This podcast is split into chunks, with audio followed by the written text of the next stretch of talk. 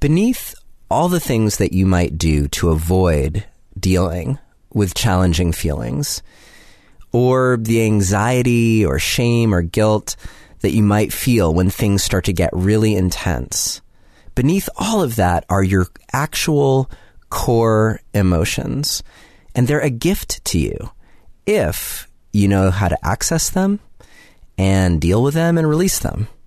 Today, you'll get some powerful strategies for doing just that. First, Relationship Alive is an offering from me to you so that you can have the most successful, dynamic, thriving relationship possible. If you're finding the show to be helpful, please consider a donation to ensure that we can continue. To choose something that feels right for you, just visit neilsattin.com slash support or text the word support to the number 33444 and follow the instructions. And just so you know, every little bit helps. This week, I'd like to thank David, Angie, Sylvia, Anita, Drew, Anne, Monica, and Angie. Thank you all so much for your generous contributions to Relationship Alive. Also, we're going to talk about a lot of inner work today, but if you're looking for a way to improve the communication that you have with your partner, then you definitely should download my top three relationship communication secrets. It's a free guide with three useful tips that, when you put them into practice, will help you stay connected with your partner no matter how challenging the conversation that you're trying to have. To download my free guide, just visit neilsattin.com slash relate or text the word relate to the number 33444 and follow the instructions. And I am just about to release uh, the first version of my Relationship Communication Secrets course. So if you download the free guide, you will be among the first to know when that course is ready. If you didn't check it out already, last week's episode is all about how to tune in to the core negative image that you have of your partner or that they have of you and how to turn that negative image into something useful, something positive.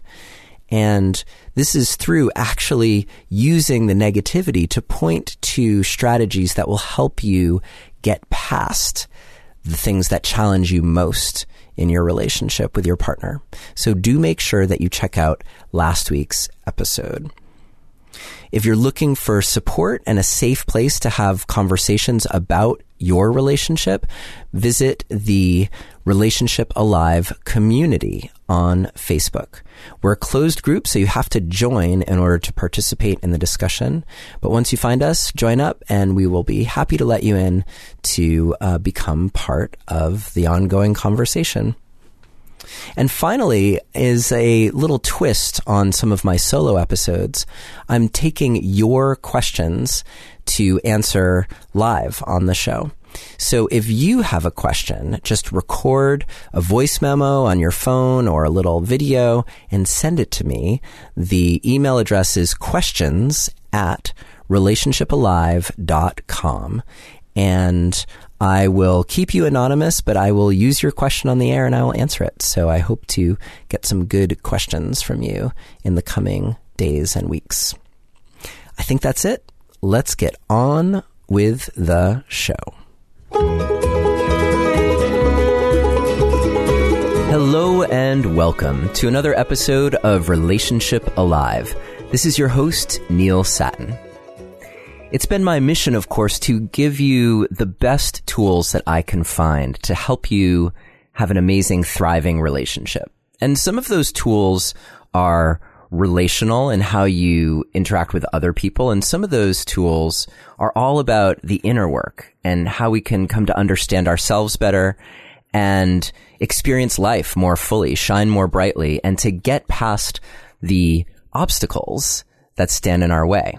And today, I hope to synthesize both of those things for you. That we're going to start with the inner work as we unearth how to get to our core emotional experience and just why that is so important. And along the way, you're going to learn how to identify when you're in a core emotional experience and when you are not and learn exactly how to handle that situation. We are diving more deeply also into the work known as AEDP, Accelerated Experiential Dynamic Psychotherapy, which is a mouthful, but if you listened to episode 176 with Diana Fosha or episode 189 with David Mars, then you're getting a sense for how this way of working with people can be so profound in its ability to create positive change. Today's guest has taken the model even further in showing us how we can apply it for ourselves. So it's great when you're doing it in, in therapy. It's great when you're doing it in couples therapy. And this is going to show you how to do it on your own so that you can experience this kind of change in your daily life using what's known as the change triangle. Our guest today is Hilary Jacobs Hendel and her recent book, It's Not Always Depression, Working the Change Triangle to Listen to the Body, Discover Core Emotions, and Connect to Your Authentic Self is, I think, a game changer for you in terms of deepening your experience and being able to bring that fully into your relationship with your spouse, your partner, and your relationships with others in general. Uh, as usual, we will have a detailed transcript of today's episode. You can get that if you visit neilsattin.com slash triangle, because we're talking about the change triangle. Or as always, you can text the word passion to the number 33444 and follow the instructions. So let us dive in to the change triangle and discover how to get even more in touch with who we are at our core and how to bring that into the world. Hilary Jacobs Hendel, thank you so much for being here with us today on Relationship Alive. Thank you, Neil. I am delighted to be here talking about my favorite subjects of emotions and relationships. Perfect. Well, we're on the same page then, definitely. Yes, we are. And I do want to mention before we get too deep in that if you are a visual person and need a visual representation of the triangle that we're talking about, then that's also available uh, both on Hilary's website, which we'll announce in a little bit, and also at neilsattin.com slash triangle where we have the transcripts. So you'll be able to, to see it in front of you if that's required. But we'll do our best to, to make it make it real for you as we're talking about it. So, Hillary, why why is it so important to get in touch with our core emotions and and how do we distinguish core emotions from just that emotional wash that can come come at us or come over us throughout our day? Well, it's there's many reasons why it's important to uh, get not only get it well understand the different types of emotions and to get in touch with emotions and to be able to discern what you're what you're feeling and what you're experiencing because most of us live up in our heads and thoughts are fantastic and we need them. And I love my thoughts but it's half the picture of knowing who you are and what you need and what's good for you and what's bad for you. And core emotions are these biologically wired survival programs that really tell us at the core so much about what we who we are and what we need that if we're not listening to them and our society really teaches us to avoid them and block them, which I think is responsible for the epidemic we're seeing in depression and anxiety and so many mental health issues. That, and we don't learn anything about emotions that, uh, that without knowing about emotions and understanding how they work, we're really at a huge disadvantage to thrive in life. Right. When you're able to identify the emotional experience that you're having, it gives you clues as to how you need to best respond to the world in, in the moment with whatever is going on in your life. Exactly. And I think what's become more and more important for me just to say from the, the beginning to the, to the people listening out there is that this is not about wearing emotions on our sleeve. This is not about looking for an excuse to act out or behave badly, to rage or to cry experiencing emotions is a wholly internal process. It has nothing to do with what we actually then show to others or, or enact. It may, but I'm we're always trying to think about what is constructive for us, constructive for the person we are with. It's not about an excuse to behave badly. And I think we live in an emotion phobic culture partly because people don't understand that. They think, oh my gosh, you know, if we're all into our emotions, it's just going to be, you know, uh, not good. It's just, it's, I'm only thinking of curse words now that would come out to explain it like a shit show, but I'm just, you know, that type of a thing. And this is a very thoughtful process that I'm talking about that only helps us. There, I, there is no downside to getting in touch with emotions the way that I am thinking about it and the way that I try to educate others. Right. What you just said is such an important distinction that we're talking about a constructive way to meet your emotions and to metabolize them into something that's beneficial, not just for you, but for the other people in your orbit or for life in, in general. Uh, and you know, we had Harriet Lerner on the show to talk about um, you know, her seminal work, "The Dance of Anger," and and turning anger into a, into a constructive emotional phenomenon. And I love how in your book, "It's Not Always Depression," you talk about each of these core emotions, and we're talking about emotions like sadness and fear and anger and disgust. And we're also talking about emotions like joy or excitement or sexual excitement. Lust, I think, is the way that um, Jaak Panksepp uh, talks about it. Mm-hmm. Um, and we're talking about all of those core uh, programs that you just mentioned um, and looking at how they lead to our common good, the common benefit, and also ways to know when when something's coming at us that really isn't healthy and and how to respond effectively to that.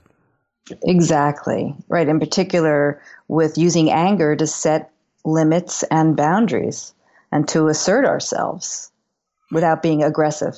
Right.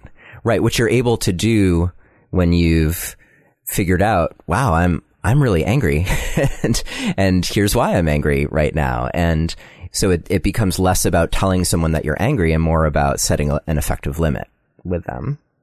Yes, and I would add a, uh, an additional piece. It's it's also working with that anger internally to to discharge some of that energy that causes us to to act too quickly and act and say mean things or do hurtful things. So that um, there's techniques to work with the energy that that uh, most emotions have and, and that grip us into impulses, right? And these impulses have to be thought through very, very up, down, and sideways before we decide to say something or do something. That we really want to be thoughtful about ourselves and the action that wants to come out. Right. It's hard work. Too. Yeah. This is a lifelong process. Yeah, so important to name that and uh, and for you listening, we're gonna we're gonna get to some of these techniques of of how to uh, really integrate and and uh, process your emotional mm-hmm. experience in the way that Hilary was just naming. Um, and I I want to say too that. Well, as you know, I read a lot of books for this show and I love the ones that just right out of the gate, I'm like, this book is going to make a difference in my life. And I definitely felt that reading your book. It's so practical. And in some ways, the title is misleading because I think people see it and they think, oh, this is a book about depression. I'm not sure that impacts me. And uh, so I want to encourage everyone listening that this is really a book about what we're talking about. How do you encounter your own emotional experience and chew it up in a way that's beneficial for you and then bring that into how you how you interact with the world around you. Yeah, exactly. And I think you're right about the title. I, I, guess if the title was exactly what it should be, it would say this is a basic emotion education that you should have received in high school and hopefully one day people will.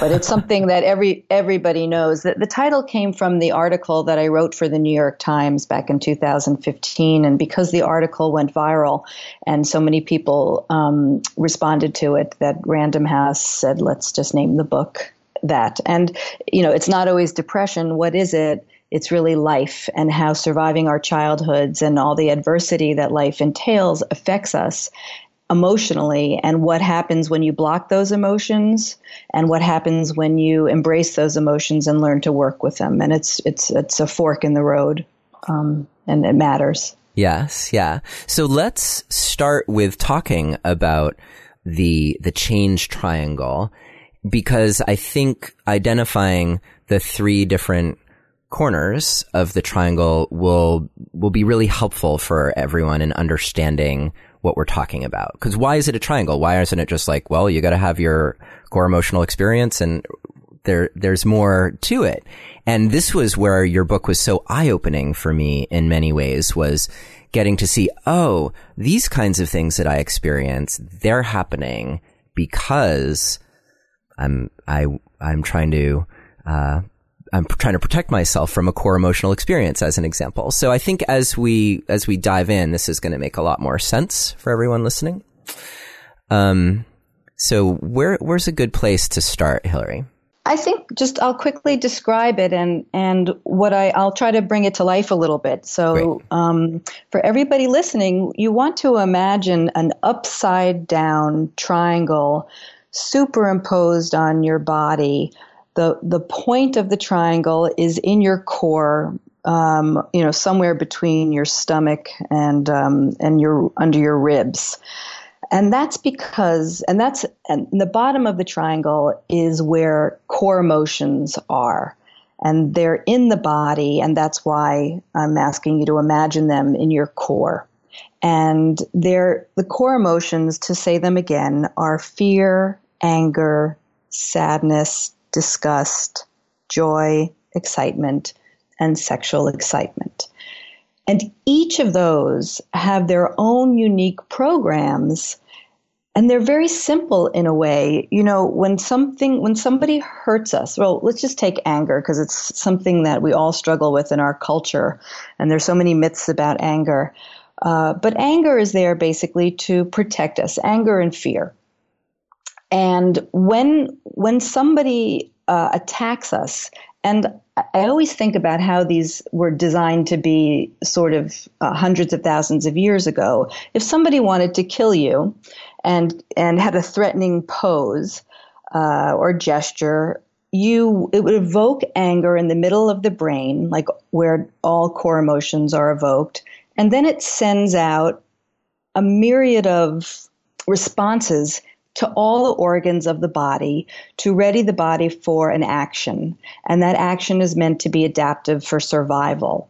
So anger will make us kind of want to make a fist and put up our dukes and get ready to attack. And it comes, it's visceral, right? We all know that experience of when someone we care about insults us or doesn't do something that we really needed to, and there's energy in the body and our we get tension in the body and we really feel like we want to lash out. So it's a full body experience. And each of the core emotions have their own program uh, that has a group of physical sensations that we can learn to recognize and name. And each of the core emotions has an impulse to action that we can learn to recognize and and explain and name. And and an impulse to action that we are that it's pulling for us to do. And it's that whole experience that we want to get really good at recognizing. And that is really just a part of knowing ourselves. The the emotions react similarly in everybody but there there's nuance in everyone. So the way that i experience anger will be differently than the way you experience anger neil. And and that's the same for all the, the core emotions Great. So that's the bottom of the of the triangle. Um, does that make sense? Perfect. Okay. Now, there, there's a there's three corners of the triangle, which I'm going to explain, but there's a fourth point here, and I'm just going to share it real quickly now because when we have a core emotion, we're at a fork in the road, and there's basically two ways it can go. We can bury that emotion and push it away and block it, and then we're going to be moving to the top of the triangle, or we can validate it, name it, work with the experience that it's evoking, in which case we get to this place that I put on the bottom of the triangle that's called the open hearted state of the authentic self. And what that is basically um, uh, uh, a more practical way of saying is it's a regulated state of mind and body. And that when we are with our core emotions and we let them process through and we're allowed to experience them, and again, nothing has actually happened yet in the outside world, it's wholly internal. It's a way that calms the body back down because core emotions come up, they kind of cause a, an arousal of the nervous system, like a wave, you ride the wave and then they come down. And if we don't block them, the energy kind of naturally will dissipate over time and, and in, in, ways and techniques that we can help with that. And then we come back to this kind of calm state where our mind and body feel relaxed. And in that state, good things happened. And there's a bunch of C words that I borrowed from Richard Schwartz uh, with his permission. Um, where when we stay in this kind of calm, regulated state, we are more curious, we feel more connected, we have a greater capacity for compassion for ourselves and other people. We tend to feel more confident because we can deal with our own emotions and we feel more courageous in life and we have more clarity of thought, so you obsess less. So, this is where we all want to spend more time. And Definitely. it's not that it's the goal to spend all our time there, right? That's impossible because life happens. But that's where we want to spend more and more time. And so working this change triangle to get back to core emotions and to go through them down to this calm state is the whole point of this. Yeah, but, I think it's okay. important to to mention that too. That we're describing this this static image, but it implies a process that you can go through in order to get to the the open hearted state of self energy that that Hilary's just described. Right, because we're moving around this triangle all day, every day, many times, and it's what we do that matters. And then we're also kind of moving around this triangle in life on a macro level, s- spending less time in our defensive states and more time in the open-hearted state. So that's sort of a sort of a micro and a global way to look at it. Great. So then when you have that core when you're when some core emotional response comes up, you said you're at a fork in the road, and exactly. you can head, th- you can ride the wave and mm. and get to that core self state, or dot dot dot, or, or like most of us do, because it's what we're taught to do in our society, is we tend to block them. And so the top of the triangle, if we move, um, you know, to the top right, that corner is labeled inhibitory emotions. And the inhibitory emotions, which everyone will recognize, are anxiety, guilt, and shame. And again, what they have in common is that they all push down and block and bury core emotional experience in purpose, for the purpose of pretty much getting along in our society. There are more social emotions so that um, if the core emotions are the selfish emotions, uh, what's good for me, the inhibitory emotions are how do I curb my own impulses and desires so that I am stay in the good graces good graces of initially my mother and then my father and my siblings, my family, then my peer groups, my um, then you know as you broaden into society, my uh, my religious groups, my uh, my collegial groups that uh, we it's so important for human survival to get along. So in a way, there's a fundamental conflict here. So the inhibitory emotions, when we, it's the way that we block our core emotions, and so what we end up doing is noticing that we have anxiety, for example. And if we have anxiety, we know that we're on the top right hand corner of the triangle. But what that means practically is that we also know that we are inhibiting some core emotional experience that if we can get to and name and and and use, we will likely feel less anxious, feel much better. And I can give an example of this, but the and the way we do this is with muscular contraction, all sorts of maneuvers that anxiety, shame, and guilt block these core emotions and for different purposes. And some of us will feel more shame, some more anxiety. You know, we have to mix in genetics and disposition here, and then the environment for why we end up feeling ashamed or guilty or anxious.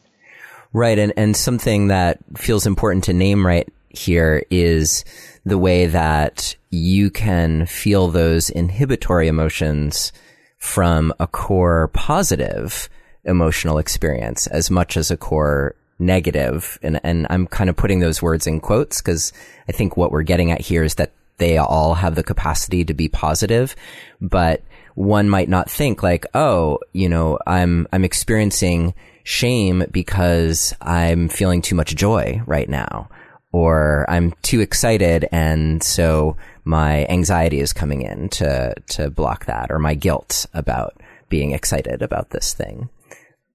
That is so crucial. And the more that I do this work uh, in psychotherapy and just observe um, the people that I'm with, the more I believe that it's the larger emotions. I, I wouldn't even say so I think you're right that people block joy and excitement and pride in the self and um, anything that makes us feel physically bigger. It's kind of fascinating. You can almost reduce all below the neck deep experience into emotions that have energy that makes us feel larger which is dangerous. When we take up more space and we are feel bigger we tend to experience some inhibition either anxiety guilt or shame. And so people tend to stay small. And in a way people go negative I'm not so sure anymore which came first. Or do people kind of move into negative thoughts to keep them small um, because there's some core fear, or is it that it's a it's a way not to feel big?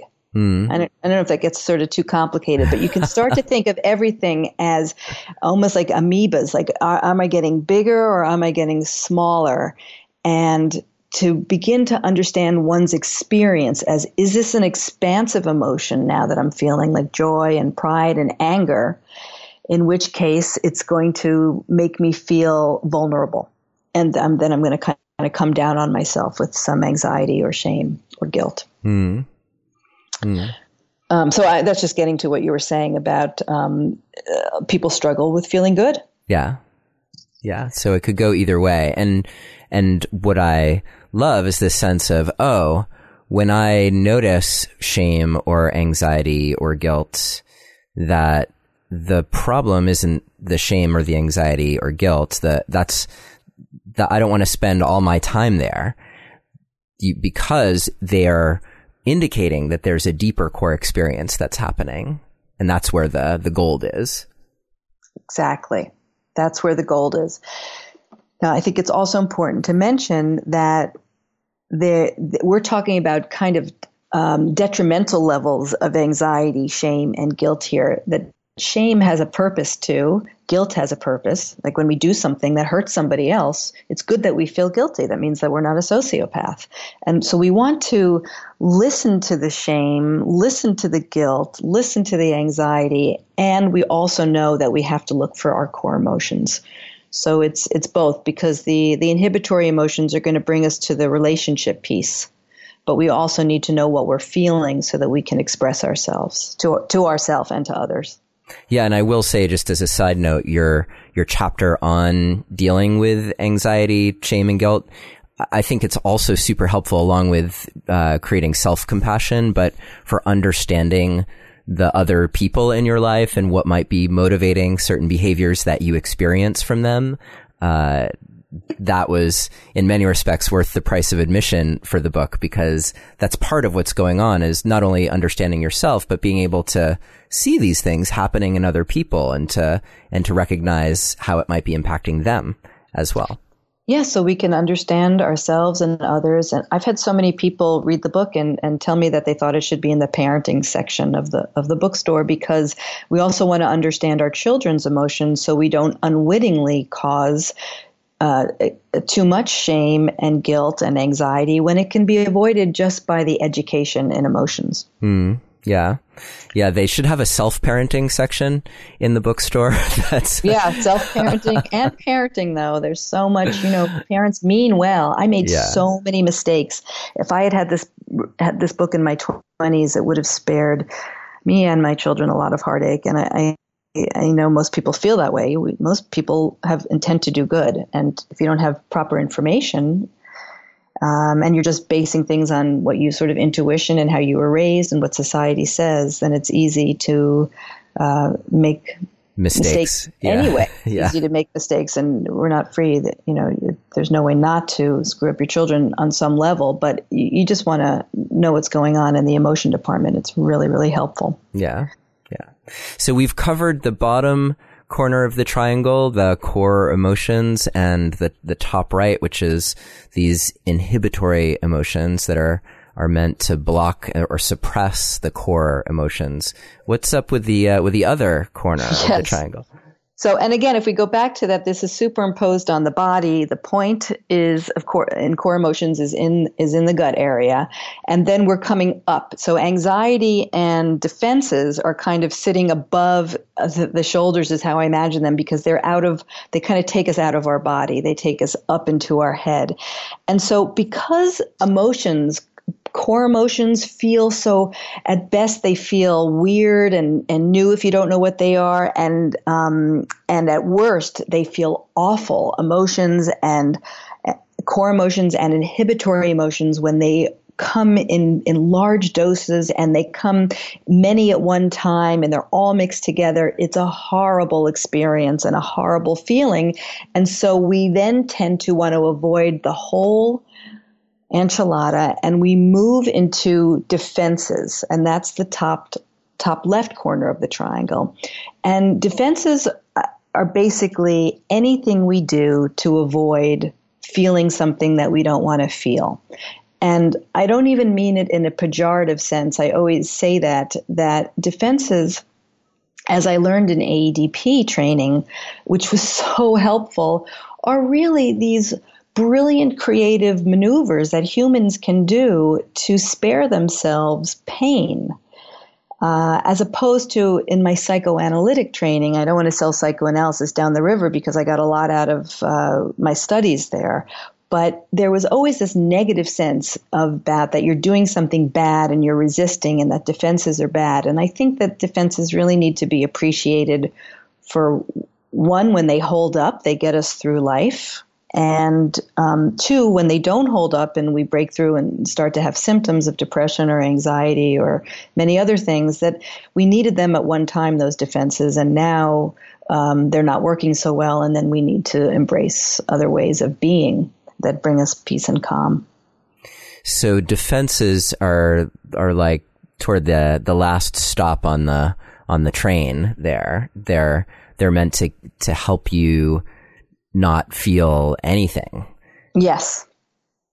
Exactly, or to to exchange one emotion for uh, for something else. Like defenses, emotions can be used as defenses. Um, for example, I would, you know, my whole younger life, if I felt scared or vulnerable, I sort of had a, a more of a, an irritable, crusty armor and mm. I would get angry. And, um, you know, I would try to curtail it a lot because I had a really sweet, gentle mom and a really sweet, gentle sister. And I was kind of the, the, the, the tougher one in the family. So I was always working hard to be, quote, sweet, like, um, like my mom. Mm-hmm. But I felt it. Um, I, you know, I felt it and I really didn't understand. I would beat myself up for, you know, why, why do I feel angry? And it was really a big defense against um, fear. Yeah. And I had no idea. I had no idea even I was when that I was anxious when I was younger because it was just kind of covered by this kind of this kind of tough armor. Right. Or how many people do we know that might be feeling fear but instead go to like humor or lightheartedness and instead of uh, instead of being able to go to that place. Exactly. And so there are so many ways we can use um, defenses can be emotions. They can we can use behaviors as defenses, um, self-destructive behaviors like like cutting, um, just behaviors like joking, as making you know being sarcastic, eye rolls, uh, shrugs. This is like body language defenses um, not being able to make eye contact. There is there is a myriad of defenses, and I list a ton of them in, in the book and, and on my website. Um, and you can try to recognize your own defenses, which is probably one of the hardest things to do. We, it's much easier to see other people than ourselves, and so you could probably much more easily recognize the defenses and the people in your family um, but it's good to begin to recognize our own defenses so that we can loosen them up a little bit and know what the feelings are underneath them. And then it kind of gives us more resilience, more choices for how to be. Yeah. If we wanted perspective from an outsider that we more or less trusted about our defenses, what would you say is a, is a safe way to ask for that from another person?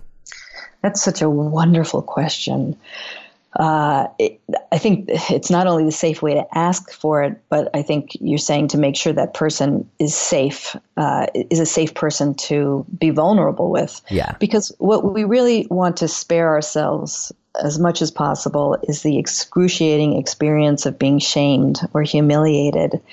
So I think I would say, and I do say this to my to my husband and, and my children. Um, even friends sometimes, please let me know if I do something that I mean, it's not so much as, as a defense. I would say, please let me know if I do something that you don't like or that hurts your feelings or that doesn't feel right. And um, then I guess if I was asking it, I think I would just leave it at that. Mm. I'm concerned for the people out there listening who might say that to somebody they care about who doesn't have a lot of um, therapy background or understand emotions that might not be so gentle. Right. Um, so I think you could always say, but be, please be gentle with me, you know, and I believe in using humor and lightheartedness in relationships a lot. But, you know, be, be gentle. but yeah. I do want to know. Yes. Yeah. No, I think that's great to name that desire for, for gentleness or just to point out like, it's, it's, it's kind of tender or vulnerable for me to even be mm-hmm. asking you this, but I know that, you may see something that I don't see. Mm-hmm. Um, yeah. It's that's it's such an interesting question, Neil. No one's ever asked me that, and I think it's because most people get feedback from their family when they're in, when they're acting in ways that are are uh, not pleasurable. Now they they might not all be defensive maneuvers. Some may be just like self care, like I'm, I do not want to do this, I'm setting a limit or a boundary, and then somebody reacts badly to that. Um, but some of it would be defensive. So uh, uh, again, it, it's sort of interesting to think about. Right. And I think if you're not inviting someone into that conversation, then the feedback that you're getting is most likely not coming at you either at a moment where you're truly receptive to it or in a manner that's that's constructive. Mm-hmm. Exactly, constructive being the operative word. Yeah. So we we found our way up to the top and let's talk about what the process would look like. Um, if i noticed oh i'm about to do that defensive thing that i always do. So maybe for someone like i'll just kind of out myself here. I might go to a political blog or to facebook or something like that. Um, mm-hmm. i'm doing that it's it doesn't serve any real constructive purpose in my life. So mm-hmm. even though, you know, you could argue about being informed or or whatever, but when I notice that I'm doing that, what would be the steps that I would want to take to help bring me into identifying whether or not there was a core emotional experience at work um, and I think, especially because we as adults, like these patterns are pretty well developed for us. Mm-hmm. So, um, so it, it, may be a bit of a journey to find your way down into, into your core. Um, but what's, what's the map look like? Yeah, yeah, but I think very possible, and I, and I like your example, which I'm going to address. And um, you know, we could also use the example of reaching for a snack when you're not hungry, or reaching for a drink right after work. Right? These are all these kind of def- they're just sort of automatic defensive behaviors, and they don't serve us. So what I do um, is, you know, for all these examples, is the first thing we have to be able to do is notice. Right? If we don't notice what we're doing, then we can't work the change triangle at all. And the way you get good at noticing is really by slowing down. Uh, we can't really notice much about how we're feeling if we're moving fast. It just tends to obscure. We just stay up in our head and our thoughts are churning and it kind of numbs us out below the neck.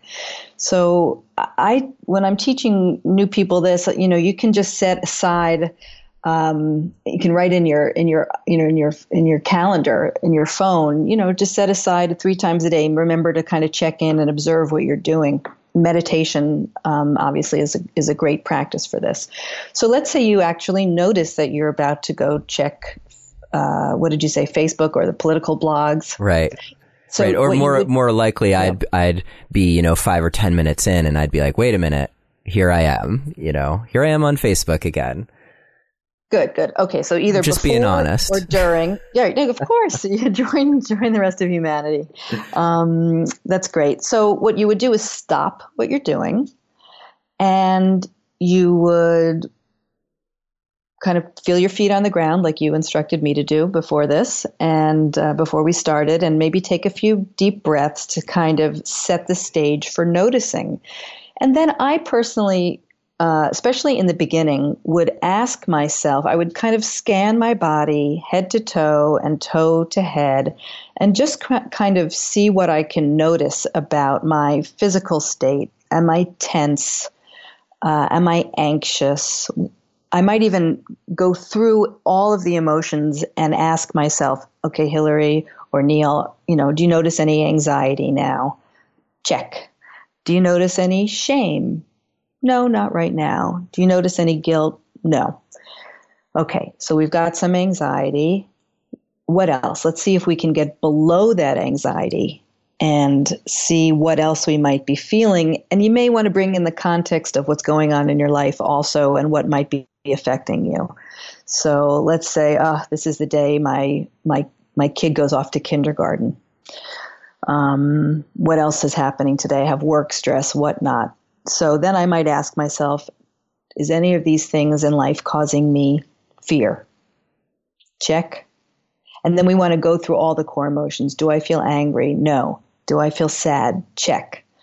And you want to name all the emotions that you possibly can, but kind of holding them all together. Like I, as I tell my patients, try to hold all the emotions, but imagining them with lots of air and space between each one, because we have to we have to attend to each emotion separately. Another way that I say it is, don't say I feel afraid, but I also feel sadness. I want to change the but to an and. I feel sad and I feel afraid and I feel excited and I feel happy.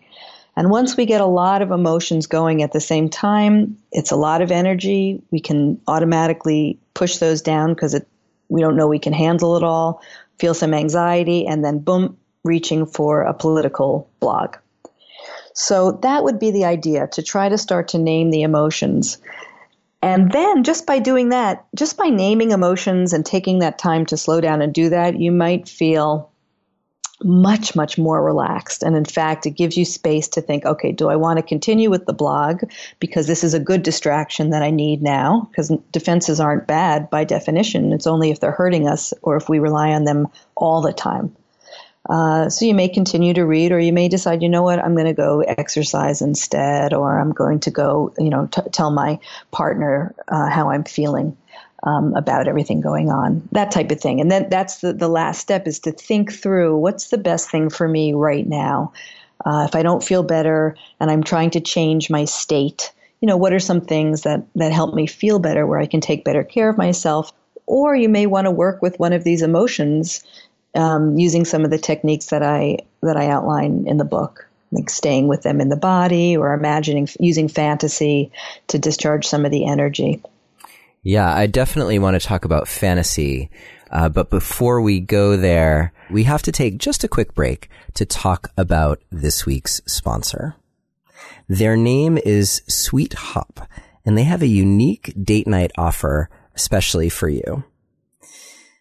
You see, at venues and arenas around the country, games and concerts take place, and sadly, often the luxury suites sit empty or half full because they're simply not made as readily available and accessible to people like you and me compared to general admission seating. So if you've ever wondered what it might be like to take in a concert or a game from one of those luxury boxes, SuiteHop is for you. They allow the owners of those luxury boxes to sell tickets to you and me so that you can have that experience. The luxury suites and VIP box seats are available in groups of two to eight seats, so it's perfect for a date night or a group of friends. And they usually include access to luxury clubs, exclusive bathrooms, VIP entrances, and they're great seats for a show. So along with having plenty of space and no sweaty drunk people randomly landing on top of you, at least sweaty drunk people that you don't already know, there are also fabulous food and beverage options that can turn a regular event or concert into a luxury experience. On the SuiteHop website, it's super easy to browse the list of events or games in your area, or to simply pull up a venue and see everything that's available. So if you're looking for an extra special date night option that your partner definitely won't forget, check out SuiteHop visit www.suitehop.com slash date night to find an amphitheater and show near you. That's S-U-I-T-E hop dot com slash date night. Our second sponsor for today has a special offer for you to help you get exactly the kind of support that you need as you're creating that web of support for yourself that we often talk about here on the show. One way that allows you to connect with a professional counselor in an online environment that's safe and private is today's sponsor, BetterHelp. With BetterHelp, you can get help on your own time and at your own pace.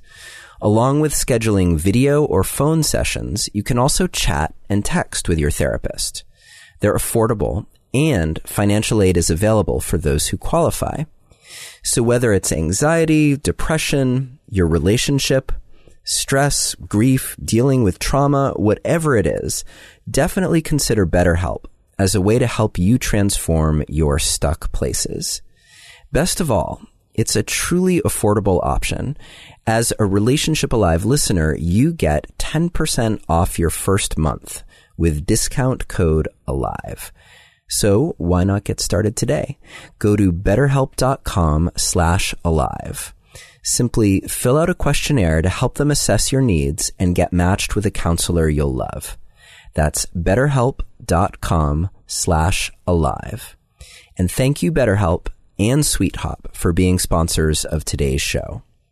And now let's get back to our conversation with Hilary Jacobs Hendel.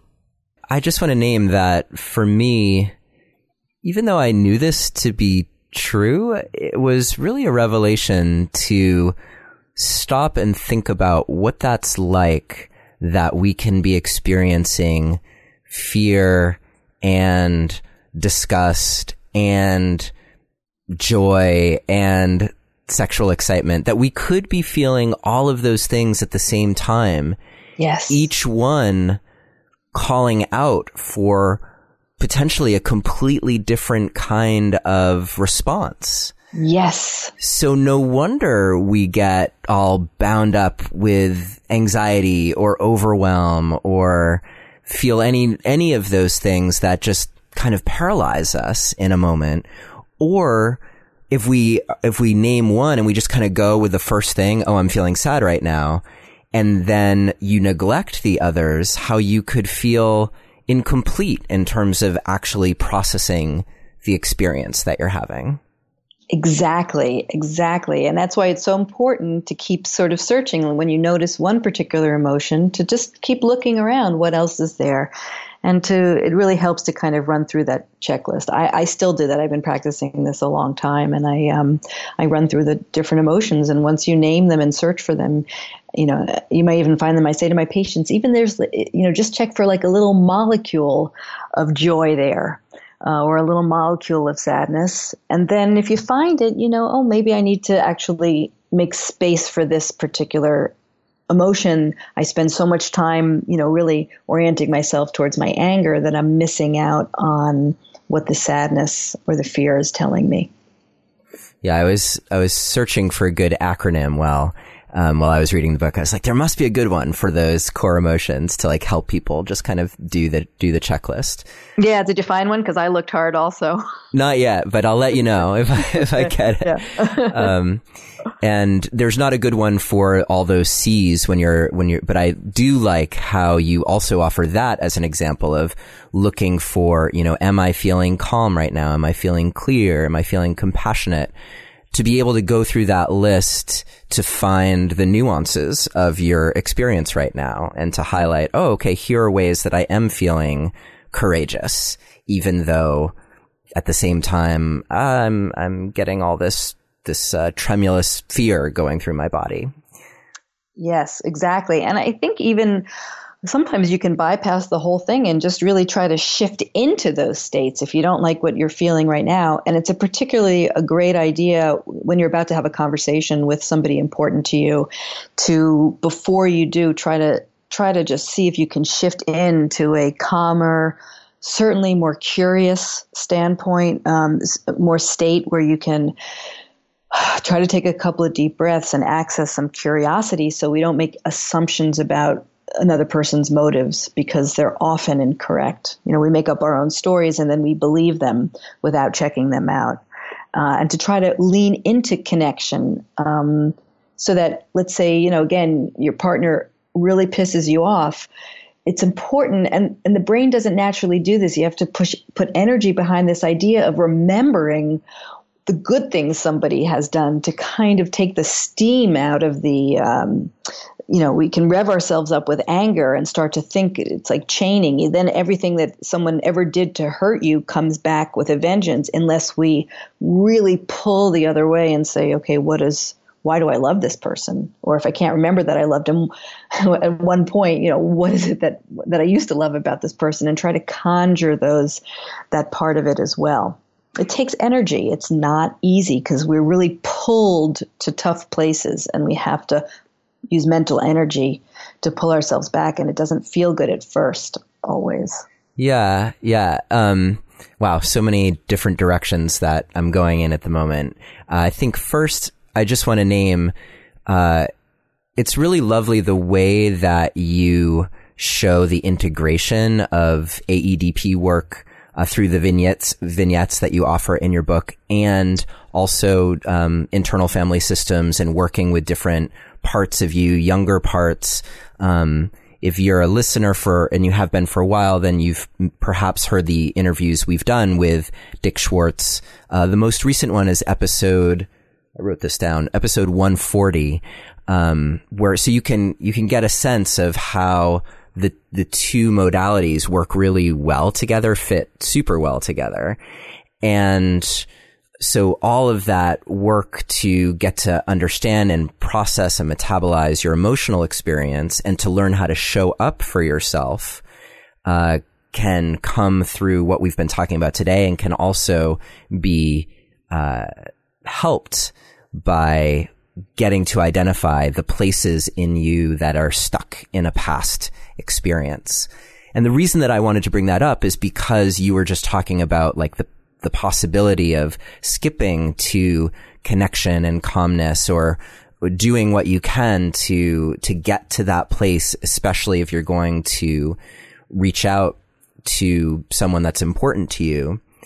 And uh, I liked how you also bring in the work of Peter Levine and talk about how all of this energy that emotions bring up in, in us when they're not processed, when that, when that energy isn't metabolized, then that is what creates trauma in our bodies. That that stuck energy that never quite got released. Mm-hmm. Um, and so some of those stories in your book are just were so moving to me uh, as I as I read them and got to see like, oh right, there's another nuance of of how this could apply to me or to my clients. And uh, so really beautiful, I think, to to see it written out like that. But let's get into a little bit more of the. Thank you, by the way. Yeah, yeah, you're welcome. Um, yeah let's get into the metabolizing. And in particular, let's talk about fantasy because that use of the imagination and how it can help, I think can be so powerful for us when we, when we're wrestling with that question of, well, I feel so angry or I feel so sad or bereft or whatever it is. And I don't know like I want to bring it to that person. I want them to feel my anger. I want them to see the depths of my sadness. How can we do it in a way that's actually going to be more productive and give us the satisfaction of truly handling and, and, and giving our body some relief from those unfulfilled impulses? Yeah, that, that's, um, that's, that's, that's a question that has many levels because I think what I'm first responding to is this idea of wanting someone to see and wanting to really be seen uh, in with one's emotions, and so I think that is legitimate. And and then there are times when that's all somebody sees, and they get weary. So it's it's really you have to keep a lot in mind. Um, so I thought you were just going to kind of ask me about working with child parts and releasing stuck energy as a sort of um, either either as a, an alone process or with a therapist. And then you surprised me when you brought in this idea of in, if you bring it into relationship, and that makes it a sort of a like a. I think we have to deal with one and then the other. So let's start with the first part, yeah. which would be that the inner process that we might go yes. through, and then and then we can bridge into bringing that into relationship. Great. Great. So I really consider myself a trauma therapist, and I now think of trauma as something that everybody has just from surviving their childhoods. Um, and so then we, we're changing the definition of trauma. This is still very controversial. You hear the word trauma, which most people still think of as a as a some major catastrophic event happening. That is trauma. I'm adding on to that something that is also called small t trauma, which many people in the trauma field object to because it's it's sort of putting a value judgment on trauma that one is smaller or bigger, which is I want to say that that's not the case. It's just some way to to differentiate different types of trauma. And small t trauma is really what I believe everybody has. And small t trauma is really can be from so so many things that actually happen in our childhood. But the bottom line is, and I'm sure Diana Fosha and David Mars spoke about this uh, in the other episodes, that whenever we have too much emotion, which happens a lot when we're children because our brains are, are full of emotion and very powerful emotion. So when there's too much emotion and too much aloneness at the same time, then the mind figures out a way to kind of block it so it's not overwhelming. And then once that happens a lot, we're we're kind of blocking whole parts of ourselves and whole experiences. And those are these little kind of child parts that we all have that are alone. These kind of child parts of us exist alone because they had to be kind of cordoned off. So this, this happens, you know, if you have in most families, there's a parent that doesn't tolerate a certain emotion. And so when you feel that emotion, you are really, you know, told to put it away or get over it, or you're yelled at, uh, or it's not acknowledged. So that kind of thing uh, on a small level becomes big because when we have to exclude parts of our experience, then they're literally excluded in the mind. They're not integrated. They're not connected to other parts of the of us. So these are the the parts, when I use the word parts from Richard Schwartz or in psychoanalytic literature, they were called introjects, uh, that we might have absorbed parts of our parents in us. It can be many, many different things. But these are parts that sort of live on with us, within us, and they can get triggered, and then we can start to react. The reaction is, is is not really commensurate with what happens in our adult relationships. So I think everyone can relate to like just when somebody pokes you in that just wrong place and you have felt the feeling many, many times before, and you can kind of track it back into fourth grade when you were bullied or ostracized, or you can track it back to sixth grade when you started to know that your sexuality or gender uh, wasn't uh, what the same as the people around you, uh, or you were punished too severely, yelled at, you know, all these, or somebody you loved died when you were young, or got sick, or there was substance abuse, active substance abuse in the family, all these type of things. And then these parts of us hold, they have their own triangles in a way. And we need to be with those parts and liberate those old emotions so that they don't fire off and cause havoc in our adult relationships and inside us and make us feel bad all the time. Hmm.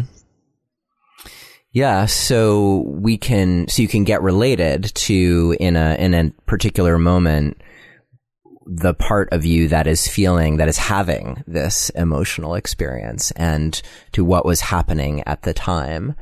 And the way that you portray that in the book, I think is, is a great illustration of how to go through this process for someone.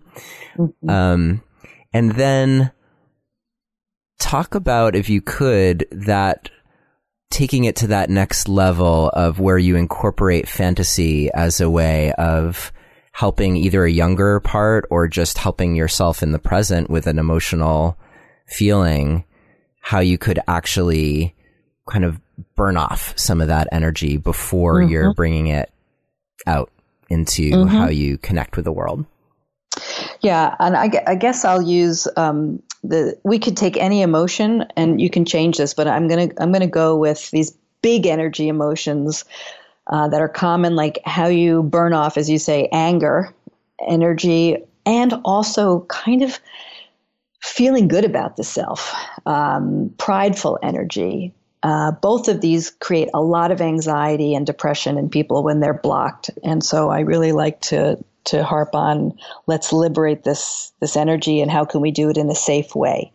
So one of the the the most effective ways to work with anger is and I use this a lot myself and I'm sort of pausing here because as people listen to this it may seem kind of crazy, but we begin with the with the fundamental idea that the brain doesn't know the difference between fantasy and, re- and reality in certain in, in, emotional ways. And we know this from experiments where somebody imagines running and they're hooked up to an fMRI that they imagine they're running. And there is uh, movement in the in the parts of the brain as if they were actually running so, and, and we see this every day in clinical practice. So let's say I am angry. I'm going to take my sweet and wonderful husband, John, as an example here because I use him all the time. Uh, let's say John does something, um, and he really doesn't anymore. We, we really get along quite well. But let's say he did something that really, really like threw me into a rage what I have learned to do and practiced many times is before I go talk to him about it, I will, I know I will be able to identify that I am angry, right? And, and rage is sort of if all emotions are on a spectrum from a little irritation or annoyance to outright rage, I will know, I will be able to say to myself, I am enraged. I will be able to feel that deeply in my body, a burning energy in my stomach and, an, and, a, and a movement of energy that wants to come right up and out. And I will not do anything, but I will focus in on that energy, listening to it with a kind of curiosity, kind of tuning in like a radio receiver, feeling it deeply and seeing what that energy wants to do to John. And it might want to just so I and then I try to make it into a fantasy. So the idea is I'm noticing that if that energy could come up and out of me in a fantasy or a movie, like let it play out in a movie, I would see myself just like punching the crap out of him uh, out of him. Like that's how angry I am that I really want to hurt him. And then I will allow myself in a fantasy to imagine doing that. And th- I do this in sessions um, for people that have a lot of pent up energy from being abused as children and, and um, uh, neglected and various uh, very hurtful things that were done to them. So I can see myself actually doing what this anger wants to do and trying to really even feel it as I see myself making contact with skin and just uh, let it imagining it and imagining it watching it and watching it and watching it and doing it and doing it and doing it in fantasy until it feels done. Like the the energy will discharge and will drain out. And then when i tune back into my body i'll feel probably tired and a little more calm so that i can then gather my wits about me and go back and say and ha- say we need to talk about what you did i was so furious because you hurt me so badly when you did this this and this. And i never ever want you to do that again. That type of thing. As opposed to storming out, I want a divorce, you know, this isn't working, or attacking him, you know, verbally abusing him for everything that he's ever done, and and um, which isn't going to help. It's going to it may feel better in the moment, and then I'm going to feel guilty afterwards. He's going to withdraw. It's going to escalate a fight, and it's going to increase our disconnection. Yeah, Does that make sense? Yeah, yeah. it makes a lot of sense, and. Mm-hmm uh, one thing that I think you mention in the book is how often you can go with that initial, like you're feeling all that anger and rage and seeing that. And then when that is finally discharged through mm-hmm. imagining this scenario, mm-hmm. that it leaves room for another core emotion to mm-hmm. rise up. Mm-hmm. Um, so it may not end there. It may be that after you experience your rage, you then experience your sadness or exactly. your fear. And so there's, there's a lot there to be processed. And what you named so beautifully was, uh, the problem not only with having those experiences, but, uh, or emotions, but having them and feeling alone. And how showing up for yourself in this way also undoes that aloneness. I think that's such a powerful aspect of, of the work as you describe it. It's also so powerful in my experience of Dick Schwartz's work in IFS, um, that it, it's kind of undoing aloneness with yourself. Not that you don't want to get to a place where you're inviting other people in, um, but it it also just builds such resilience, knowing that in a moment like that, a powerfully charged moment, you actually have the capacity to to do something about it. Um, just you. Exactly. And and and that sort of reminds me to say that when you are connecting to yourself in that way, one has to have the utmost compassion and empathy as though you were relating to your own child or pet who you love or someone that you really cared about that you would never hurt. It's really um, unconditional love and positive regard and not shaming yourself, not judging yourself, right? Because fantasy is so fabulous. It doesn't hurt anybody even though some people get scared, you know, when a lot of people that have a lot of trauma or even a little trauma, and I first kind of um, try to teach them how to do this, they guilt comes up and they're like, "Well, I don't feel good about myself. Uh, you know, good people don't do this." And and I was like, "Well, I'll explain. You know, you don't do it out in real life. That's what we're trying to to prevent." But the capacity to use fantasy is very, very healthy. And that's why it's so important when you have little children to use imaginative play. And even as parents listening, that when your one child, let's say, wants to hit your other child, uh, when they're young, because it's not always easy to have a sibling. Just to use this as an example, you don't kind of block the anger and say, "No, you have to love your your sister or brother," and and we don't hit, you have to find a way to, to accept it and to channel it like we don't hit people and we don't say mean things to people.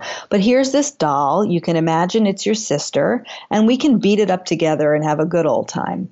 And that way, the kid is learning to sublimate how to use emotions and play at the exact same time, and that it doesn't have to be a toxic experience, that the emotions are validated and they have to be released and it doesn't have to be with, again, beating up. Like or even a fantasy of beating up, like I just shared about myself. It could be writing these things out, unedited, just writing what you want to say to someone, drawing a picture of what you want to say or do to someone. The idea is to just get it out. And it has to work. So we not only have to get it out, but you have to sort of, the next step after this is do I feel calmer? Do I feel better? And if the answer is no, there's either more to be done or there's inhibitory emotions that are getting in the way and complicating it or other emotions that need tending. And it may be that you that you need to bring it to someone who's a professional to help you do this. Yeah, I was going to say this yeah. could be a, a, good place to get support, especially yes. if something if you're like, "Ooh, that feels like a big river of rage or grief or whatever it is." Well, great. Like it's awesome that you identified that and sit with someone who knows how to help, how to hold you in that. Mm-hmm. Exactly. Exactly. Well, what a rich conversation. And uh, before we go today, Hilary, I'm wondering if we can just take a moment to bring this back into the relational realm and, and talk about how, like, if you identify something going on with your partner or something go- is going on with you. And we've talked about taking this space so that you can process and metabolize. Is there a way to bring what you now know about the change triangle maybe into your connection so that you and your partner can now be on the same team with seeing how this dynamic is at work as the two of you come together? What's a good first step I think for people to bring yes. that into their relationship? Well, what what I would say as a as a good first step is to make sure that both of you have the exact same information. So when possible, I really wrote the book to be used in, in many ways as a as a workbook and to read the book together with your partner and to go through the exercises gives you just that you're on the same page. And even though it'll take practice uh, over a lifetime to work it together that at least you have the same bit of knowledge and you've gone through the same exercises, which are, are pretty simple. And and uh, and and and just to say why I put case examples is because emotions have to be experienced. How do you help somebody get a sense for an experience? And that had to be through the stories. So I would say just to make sure that the person that you're wanting to connect with has some basic emotion education. Perfect. And and then after that, establish ground rules. Um, I, I, wrote a little blog on this for uh, for for how to find your life partner on on Medium. That you want to establish ground rules that you won't be mean, that nobody is going to attack or retaliate in ways that are dangerous and, and hurtful and that you don't abandon so that if a conversation has to stop because it gets hard and one person gets too anxious then you then you er, have to be able to say to each other I'm I'm overwhelmed. I'm not able to really think as I'm talking to you anymore. Let's take a break but we'll come back and finish this. Because really in relationships all there all there is is talking. You have to just keep talking and then lastly, I would say is you want to try to use the change triangle to make sure that, that both people are relating as much as possible from a core place, either from that open hearted state or from the emotional state of the core emotions where you're saying you're using I statements like I'm, I'm afraid, I feel anger about this, I feel sadness about this as opposed to you, you, you, you, you. And that when you're, when both people move to the top of the triangle, when you're either, they're, you're either anxious or ashamed or guilty or defensive, you really have to stop. Like, uh, I make a timeout motion um, when I'm working with couples or, you know, even working in my own relationship. Let's stop and then I say, let's rewind to where we were going fine and then somehow we went off the rails. And then it's usually a miscommunication. Or let's stop and take a break and calm down and let's come back tomorrow again and sit and have coffee or tea um, and begin again and see, you know, where did we go wrong? Where, where literally, if you sort of track moment to moment, you're having a discussion, everything is going fine. I want to talk about, you know, why we um, we don't have more fun together and then all of a sudden one person starts to get anxious or you start to one person starts to uh, get angry then you can literally stop and say let's rewind to right before like I felt like I was with you, we were connected, and then all of a sudden I said, "Well, I don't really, you know, you know, you're no fun anymore." And then I noticed you got defensive. And then that's where you have to work because the person might say, "Yeah, when you told me that I wasn't fun anymore, it hurt my feelings." And then I I went up into the top of the triangle. I started to get defensive.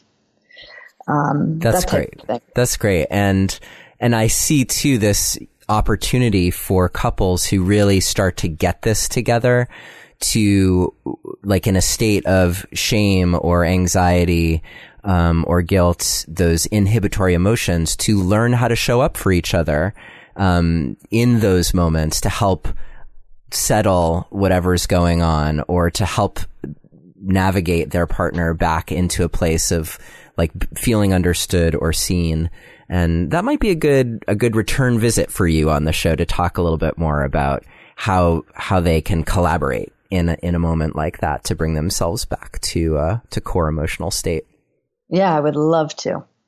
Hilary Jacobs Hendel, thank you so much for being here. If people want to learn more about your work, where can they find you? I have a website with tons of free resources all about emotions, and that's hilaryjacobshendel.com, or you could just Google the Change Triangle. You can also get there by going to thechangetriangle.com. And um, there's uh, articles that I've written uh, for major media outlets. There's my blog, which the titles are pretty explanatory of what they're about. And then there's a toolbox section that has a lot of resources. Um, so that would be the best place. I also have a YouTube channel so I could go over and explain certain aspects of this. And I do something called one minute videos on emotional health because everybody's so busy and nobody has an attention span anymore. So that's the Change Triangle YouTube station and then my website. And then, of course, the book is the whole enchilada because what it, what I did is it's got exercises so that you work the change triangle along with me as I'm working the change triangle with the people in my practice, and then there's little bits of no jargon science to explain what's going on because I wouldn't have been interested in any of this had it not been deeply grounded in in current neuroscience. And that was really important to me. So um, that's really gives you the whole kind of flavor of what's going on. Great. And again, the book is called It's Not Always Depression.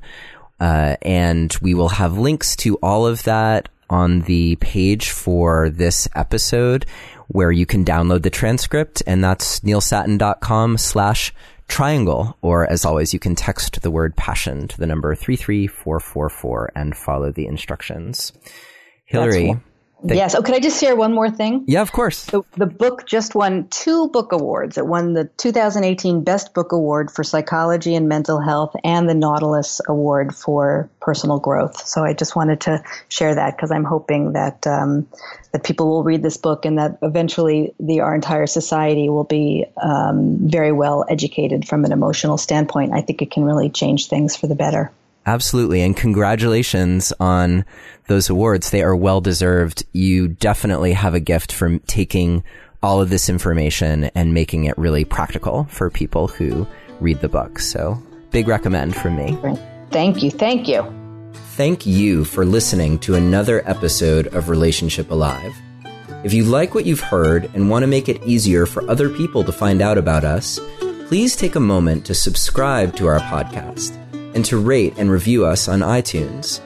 If you have questions or comments or want to continue the conversation, you can always join our Relationship Alive community Facebook group. And for more information about today's episode, visit us online at neilsattin.com slash podcast. Or you can always text the word passion, P-A-S-S-I-O-N, to the number 33444 for more information. Finally, do you have a burning question that you're hoping we can have answered here on Relationship Alive, either for a future or past guest? Let me know and I'll see what I can do. Take care and see you next time.